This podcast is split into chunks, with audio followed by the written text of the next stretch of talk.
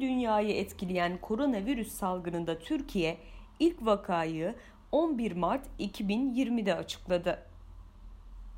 11 Mart 2020 yıllar sonra hemen herkesin mesafe, temizlik, kolonya, maske, karantina gibi sözcüklerle hatırlayacağı, kimilerinin ise yoksulluk, açlık, işsizlik ve belki de ev içi şiddetle sınanacağı yeni bir sürecin ilk günüydü Türkiye'de.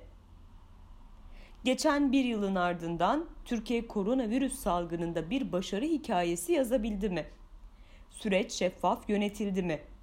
Devlet korunması gereken gruplar için sağlık çalışanları, göçmenler, işçiler, işsizler, 65 yaş üstü yurttaşlar ve çocuklar için ne yaptı? Bu soruları iletişim yayınlarından yeni çıkan Pandeminin Düşürdüğü Maskeler kitabı vesilesiyle halk sağlığı uzmanı Profesör Doktor Kayıhan Pala'ya ve Türk Tabipleri Birliği COVID-19 İzleme Kurulu üyesi Osman Elbek'e sorduk. Osman Elbek ve Kayıhan Pala hoş geldiniz. Kitabı anlatmanızla başlayalım. Bu yazılar niçin yazıldı? bir yıllık süre içerisinde biraz emek fazla aktaran insanlar biz bu bir yılın tarihini yazmak istedik. İki hedefimiz vardı. Biri evet tarihe nakşetmek ama daha önemlisi buradan çıkaracağımız bir takım ipuçlarıyla gelecek yılı nasıl öngöreceğiz? Neleri yapmak istiyoruz, neleri yapmamalıyız? Buna dair de bir yol haritası sunmak istedik bir yıl e, tarihi geriye alsak aslında ilk kez insanlığın karşılaştığı bir virüstü. Amcaoğulları, amca kızları vardı SARS-CoV-2'nin ama e, ilk kez insanda SARS-CoV-2'nin bir hastalık yarattığı süreçte. Ve e, aslında bu bir yıllık süreç bilimin değiştiği için bilim olduğunu kanıtladı. Bilimin dogmadan farkı bu. Araştırırsınız, bir o günkü bilgiye ulaşırsınız bir başka meslektaşınız sizin ulaştığınız bilgiyi yanlışlar ve yeni bir bilgiye ulaşırsınız. Bilim bu yüzden değerlidir zaten. Son hakikati tarif ettiği için değil, hiç değişmez gerçekleri, doğruları tarif ettiği için değil, aslında yanlışlanabildiği için bilimdir. Ve tek güvenebileceğimiz alan da budur. Hatırlarsanız sürecin en başında virüsün e, genetik kökenini anlamaya çalıştık sonra nasıl bulaştığına dair çok ciddi spekülasyonlar oldu. İşte e, soğuk zincir yerlerinde duruyor muydu? Masaların üstünde 24 saate kadar canlı mıydı? Hani evimize aldığımız e, malzemeleri yıkamalı mıydık? E, kaç tane maske kullanmalıydık? Hatta maske kullanılmalı mıydı? Tartışmalarına yaşadık. Son noktada da kaç maskeye kadar geldik. Şimdi tüm bunları bir, bir yıllık e, duru bir zihinle geriye dönüp peki bu virüs nereden başladı, nereye geldi? Aslında bu bir yıllık süreç dediğim gibi bilimin hikayesiydi. Bilim değiştiği için değerliydi. Bugün de bu bilgileri değiştireceğiz. Bir yıl sonra başka bir yerde olacağız. Biz bu salgında doğru bilgiye ulaşmada güçlük çektik. Sağlık Bakanlığı'nın yayımladığı tablolardaki kavramlar da çoğu kez anlaşılmaz bulundu. Bakanlık süreci şeffaf yönetebildi mi sizce? Ee, şimdi pandeminin ilk başladığı zamanlarda hem bizler bireysel olarak hem de Türk Tabipleri Birliği Sağlık Bakanlığı'nı elde ettiği bütün verileri toplumla paylaşarak iyi bir risk iletişimi uygulamaya çağırdı. Ancak maalesef bakanlık benim görebildiğim kadarıyla bu pandemiyi hep birlikte yöneterek hasarı en az noktaya indirmek hedefiyle değil, bu pandemiden bir başarı öyküsü çıkarmaya dönük çabalarıyla ön plana çıktı. Oysa hatırlayın, Türk Tabipleri Birliği, o zamanki Merkez Konseyi Başkanı Sinan Adıyaman'ın dile getirdiği biçimiyle pandemiden ne bir başarı ne de bir başarısızlık öyküsü çıkarmak doğru değil. Küresel bir sorunla karşı karşıyayız. Küresel yanıtın bir parçası olmalıyız. Bu bağlamda da şeffaflık büyük önem taşıyor iki açıdan. Bir, toplumun risk algısını yükseltebilmek için ne büyük bir tehditle karşı karşıya kaldığımızı anlatabilmemiz gerekir. İki, özellikle doğrulanmış olgu, olası olgu, ağır hastalar ve ölümler açısından ne durumda olduğumuzu iyi bilirsek bunların illere göre, sosyal sınıflara göre, eşlik eden hastalıklara göre, cinsiyete göre, yaşanılan yere göre nasıl dağıldığını bilebilirsek Buna göre önlemleri planlayıp aldığımız önlemlerin etkisini değerlendirme olanağımızda olacak diye. Ancak maalesef Sağlık Bakanlığı bu çağrılara kulak asmadı. Ne Dünya Sağlık Örgütü'nün önerdiği biçimde bir ikili kodlama sistemiyle olguları ve ölümleri bildirdi. Ne de ne yazıktır ki doğrulanmış olguların sayısını tam olarak bildirdi. Hatırlayın biz geçtiğimiz yıl Nisan ayında açıklanandan daha fazla olgu var dediğimizde bize e, saldıranlar bakanın evet biz bütün doğrulanmış olguları bildirmedik. Toplumdan bunu sakladık itirafıyla karşı karşıya kaldılar.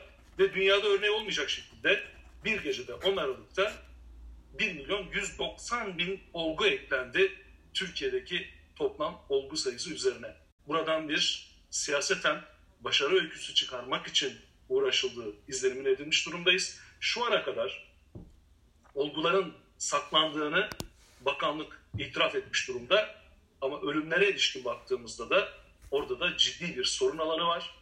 Öyle görünüyor ki önümüzdeki haftalarda ya da aylarda bakanlık COVID-19 nedenli ve ona bağlı ölümlerin sayısında da bir eksik açıklama yaptığını kabul etmek zorunda kalacak. Er geç bunu birlikte göreceğiz. İnsanları marketlerdeki kuyruklarda işte fırınların önünde beklerken gördük.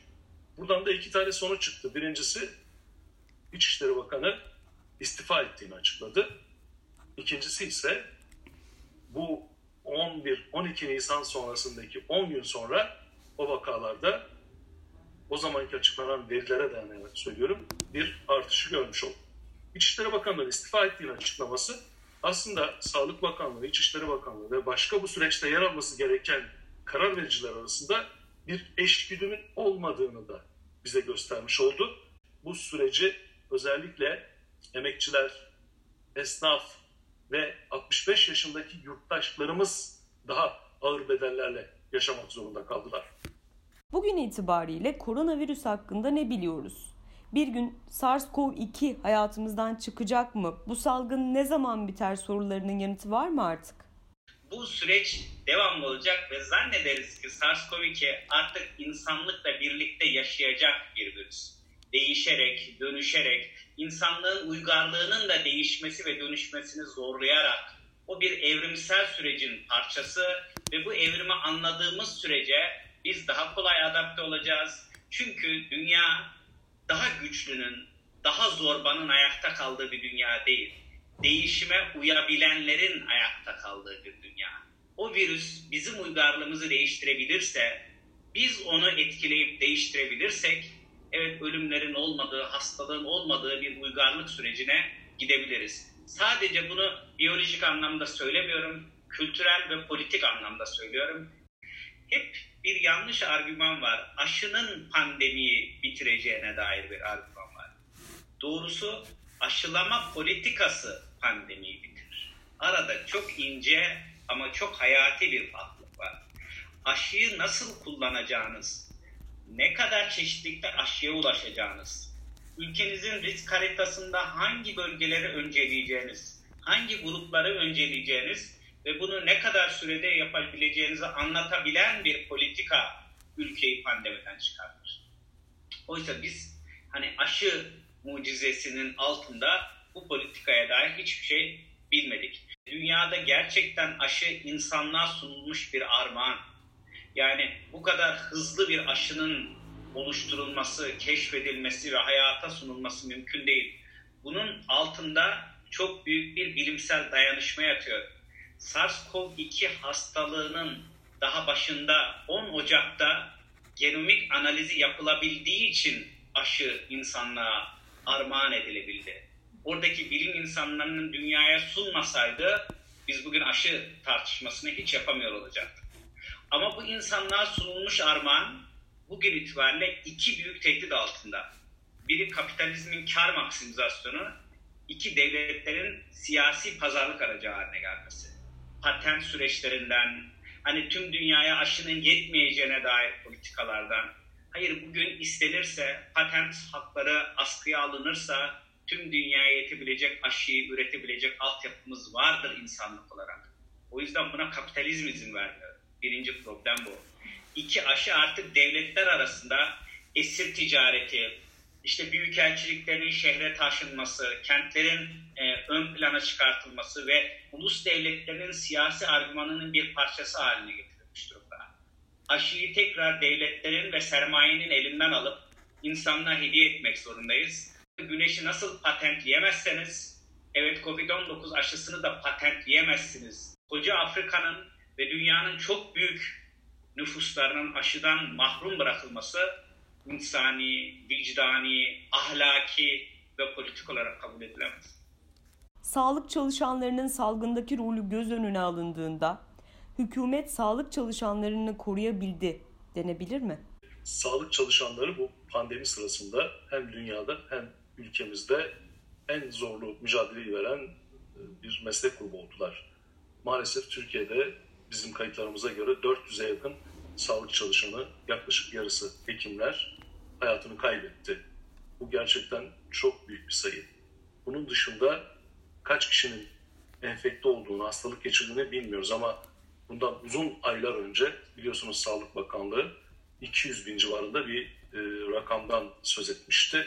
Bugün bu sayıların çok üstünde olduğumuzu tahmin ediyoruz. Yine şeffaflık olmadığı için bilmiyoruz. Ancak pandeminin ilk aylarına dönecek olursak Sağlık Bakanlığı maalesef kendi hastaneleri dışında ne üniversite hastanelerini ne özel sektörü ne de aile sağlığı merkezlerini gözeten bir yaklaşım sergilemedi. En azından kişisel koruyucu ekipmanlar söz konusu olduğunda ve pandeminin ilk birkaç ayı içerisinde hekimler, hemşireler, sağlık teknisyenleri, sağlık ekibinin bütün üyeleri kişisel koruyucu ekipmanlarını sağlamakta bile zorluk yaşadılar. Bütün bu koşullar içerisinde OECD ülkeleri söz konusu olduğunda bin kişiye düşen en az hekim ve hemşire sayısıyla Türkiye mümkün olduğu kadar hem birinci basamakta hastalığın yayılmasının önlenmesi bağlamında hem ikinci ve üçüncü basamakta hastalananların tedavi edilmesi bağlamında hem de şimdi herkese kısa sürede aşı yapılabilmesi için çok ciddi çaba gösterilmesi bağlamında e, önemli bir rol üstlendiler. Ve iyi ki sağlık çalışanlarının karşılaştıkları bütün güçlüklere rağmen özveriyle bu rolü üstlenmeleri pandeminin yıkımını hem hastalanma ve ağır hasta sayısı açısından hem de ölümler açısından e, olabildiğince sağlık çalışanlarının rolü bağlamında azaltabildi. Eğer biz buna sağlık sisteminin yanıtını ve kamucu bir bakışla insanların hastalandıktan sonra tedavi edilmesi perspektifinden değil, bu hastalığın yayılmasının önlenmesi perspektifinden bakabilecek bir yönetim anlayışını da ekleyebilseydik, o zaman ülkemizde bu pandeminin yükünün daha az olması beklenebilirdi. Ama e, o olanağı hem sağlık sisteminin ticaretleşmiş yapısı hem de sağlık yöneticilerinin bu sürece bakışlarındaki eksiklik ve teknik olarak yetersizlikleri e, bizi ondan yoksun bırakmış oldu. Sağlık çalışanları bu bir yıl içerisinde hem hastalanarak ve yaşamlarını yitirerek büyük bir bedel ödediler hem de yorgun düştüler. Tükenmeye kadar varan bir e, olumsuzlukla karşı karşıya kaldılar. Üstelik dünyanın birçok ülkesinde COVID-19 sağlık çalışanları için bir meslek hastalığı olarak kabul edilmiş olmasına rağmen Türkiye'de biliyorsunuz bu konuda ciddi bir çaba e, başta Türk Tabipleri Birliği olmak üzere gösterildi. İşte muhalefet partileri bu konuda yasa önerileri sundular. Ama iktidar bloğu bunu kabul etmeye yanaşmadı. Dendi ki eğer kişinin SARS-CoV-2 virüsüyle karşılaşmaktan kaynaklanan mesleki olarak bir maruziyet sonucu hasta olduğu kanıtlanabilirse o zaman biz zaten buna meslek hastalığı deriz. Evet kanıtlanabilirse dersiniz ama bir süre insanın da kanıtlanmasında güçlükler ortaya çıktığı için ve bu süreç uzun ve yorucu olduğu için hayatını kaybeden meslektaşlarımızın çocukları, eşleri, aileleri şu anda hem onların acılarını yaşarken hem de yoksunlukla karşı karşıya e, kalma tehdidiyle hayatlarını sürdürüyorlar. Türk Tabipleri Birliği geçen bir yıl içinde çok kere hükümetin hedefi oldu. Açıklamalarıyla ve belirli sorulara bekledikleri yanıtlarla Sağlık Bakanlığı'nın yürüttüğü bu sürecin dışına itildi. Ne düşündürüyor bu size? Bu ülkede iyi ki Türk Tabipleri Birliği var. İyi ki e, başta Türk Toraks Derneği, Klimi, Halk Sağlığı Uzmanları Derneği, başta olmak üzere uzmanlık dernekleri var. Ve onlar o otoriter devlet yapısının her türlü bedeli göze alarak kalktılar, hakikatin sesi oldular. E, totaliter devletlerin tümü hakikati duymaktan hiç hoşlanmaz. Kral çıplak diyen çocukları hiç sevmez ve onları kendi katından kovar. Evet o yüzden Türk Tabipleri Birliği ve Uzmanlık Dernekleri Sağlık Bakanlığı'nın katından bilim kuruluna girmemiştir, dışlanmıştır. Ama tarih gösterir ki hakikati de dile getirenler o muktedirin katına girmeyi reddeden insanlardır. Tarihi onlar değiştirdiler. Biz bugün birinci yılın sonunda hem Türk Tabipleri Birliği olarak hem uzmanlık derneği olarak onurumuzla bu ülkenin hakikatinin sesini dile getirdiğimiz için onur içerisinde ve gurur içerisindeyiz. Bir de esnaf var. Yeniden açılma gündeme geldiğinde sizin uyarılarınıza isyan eden ve dükkanların açılmamasının kendilerini iflasa sürükleyeceğini eylemlerle de dillendiren esnaf. Çoğu kez size yönelen bu eleştirinin esas odağı kim sizce?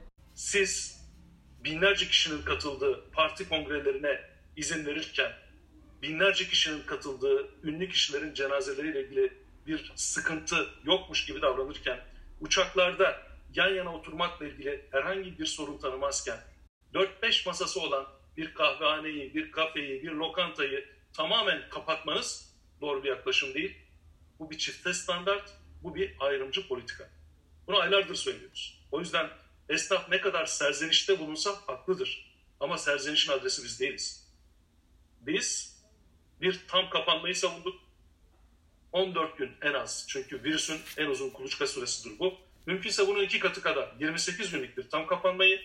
Tam kapanmadan sonra da bilimsel kurallara göre her yerin aynı anda değil. En başta küçük işletmelerin açılacağı bir yeniden açılmayı savunduk. Bakın biz hayata bütüncül bakıyoruz. SARS-CoV-2 virüsünden insanları korumak isterken eğer onları başka risklerle karşı karşıya bırakıyorsanız bu onların sağlığını olumsuz etkileyebilir. 65 yaş üstü insanları günde 3 saatle sınırlayacak şekilde evde tutuyorsanız bu onların hem ruh sağlıklarını hem beden sağlıklarını etkileyecektir, etkiledi ve bunun orta ve uzun dönemdeki etkilerini hep birlikte göreceğiz. Siz esnafı kapatarak, gündelik çalışanın çalışmasını engelleyerek, işsize yeni iş alanları bulmayarak eğer SARS-CoV-2 virüsünden korumakla ilgili bir plan ortaya koyuyorsanız açlık, yoksulluk, yoksunluk riski insanların hayatlarını daha sıkıntıya sokacaktır. Okullar için de aynı şey. 12 yaşın altındaki çocukların bulunduğu kurumları açalım, bunları açık tutalım. Oradaki öğretmenleri ve eğitim emekçilerini aşılayalım, onların da gönlü rahat olsun diyenlere serzenişte bulunmak yerine bu politikaları bilimin ışığında sorgulayarak bu alanda çalışan bağımsız bilim insanlarının ve örgütlerinin çağrılarına kulak vererek bu süreci yönetmek lazım. Yarım yamalak kapanmanın sonucunda ne oldu? Aynı Nisan-Mayıs aylarında olduğu gibi salgını baskılayamadık. Toplum çok yoruldu. Esnaf iflas etti. Peki biz bunu niye yaptık? Bugün esnafa dönüp ya Nisan'da, Mayıs'ta bir ay tam kapansaydık. Biz Kasım sürecinde, Ekim sürecinde diyorduk tam bir ay kapansaydık ve salgını tam baskılasaydık. Sonra adım adım küçük işletmelerden başlayarak açılsaydık. O zaman ekonomik gelir itibariyle yaşam açısından daha iyi olmaz mıydı? Bunların hepsini hayat doğruladı. Esnafların serzenişini çok iyi anlıyorum. Bize yönelmesini de çok iyi anlıyorum. Bunun temelinde aslında devletten hiçbir şey beklememesi yatıyor. Yani devlet bize para vermez diyor. Bırakın diyor hastalığa kabul ettik diyor. Açılalım. Aslında burada bu toprakların refah devletinin, sosyal devletinin hiç yetkinleşmediğine işaret ediyor. Vermez diyor. Kötü günümün dostu değildir. Hani Osmanlı'dan beri bu iş böyle. Yemede içmede yok. Hani yemede ortaktır o Osmanlı. Bu devlet yapısı böyledir çünkü bu topraklarda. O zaman SARS-CoV-2 dönelim hep birlikte küçük esnafıyla, işçisiyle, çalışanıyla, emekçisiyle, yaşlısı ve genciyle bu ülkede yaz dar günümde eğer bana destek olamayacaksan devlet olarak başımda ne işe yararsın? sadece dayak atmak için, sadece gazlamak için mi devlet denilen bir şey başladı? Böyle bir devlete gayrimeşru demek lazım. Ve SARS-CoV-2'nin bu pandemisinden bir başka devlet fikriyatı çıkarmamız lazım. Dar günümüzde bizim elimizden tutan, iyi günümüzde de mutluluğu paylaşan bir devlete ihtiyacımız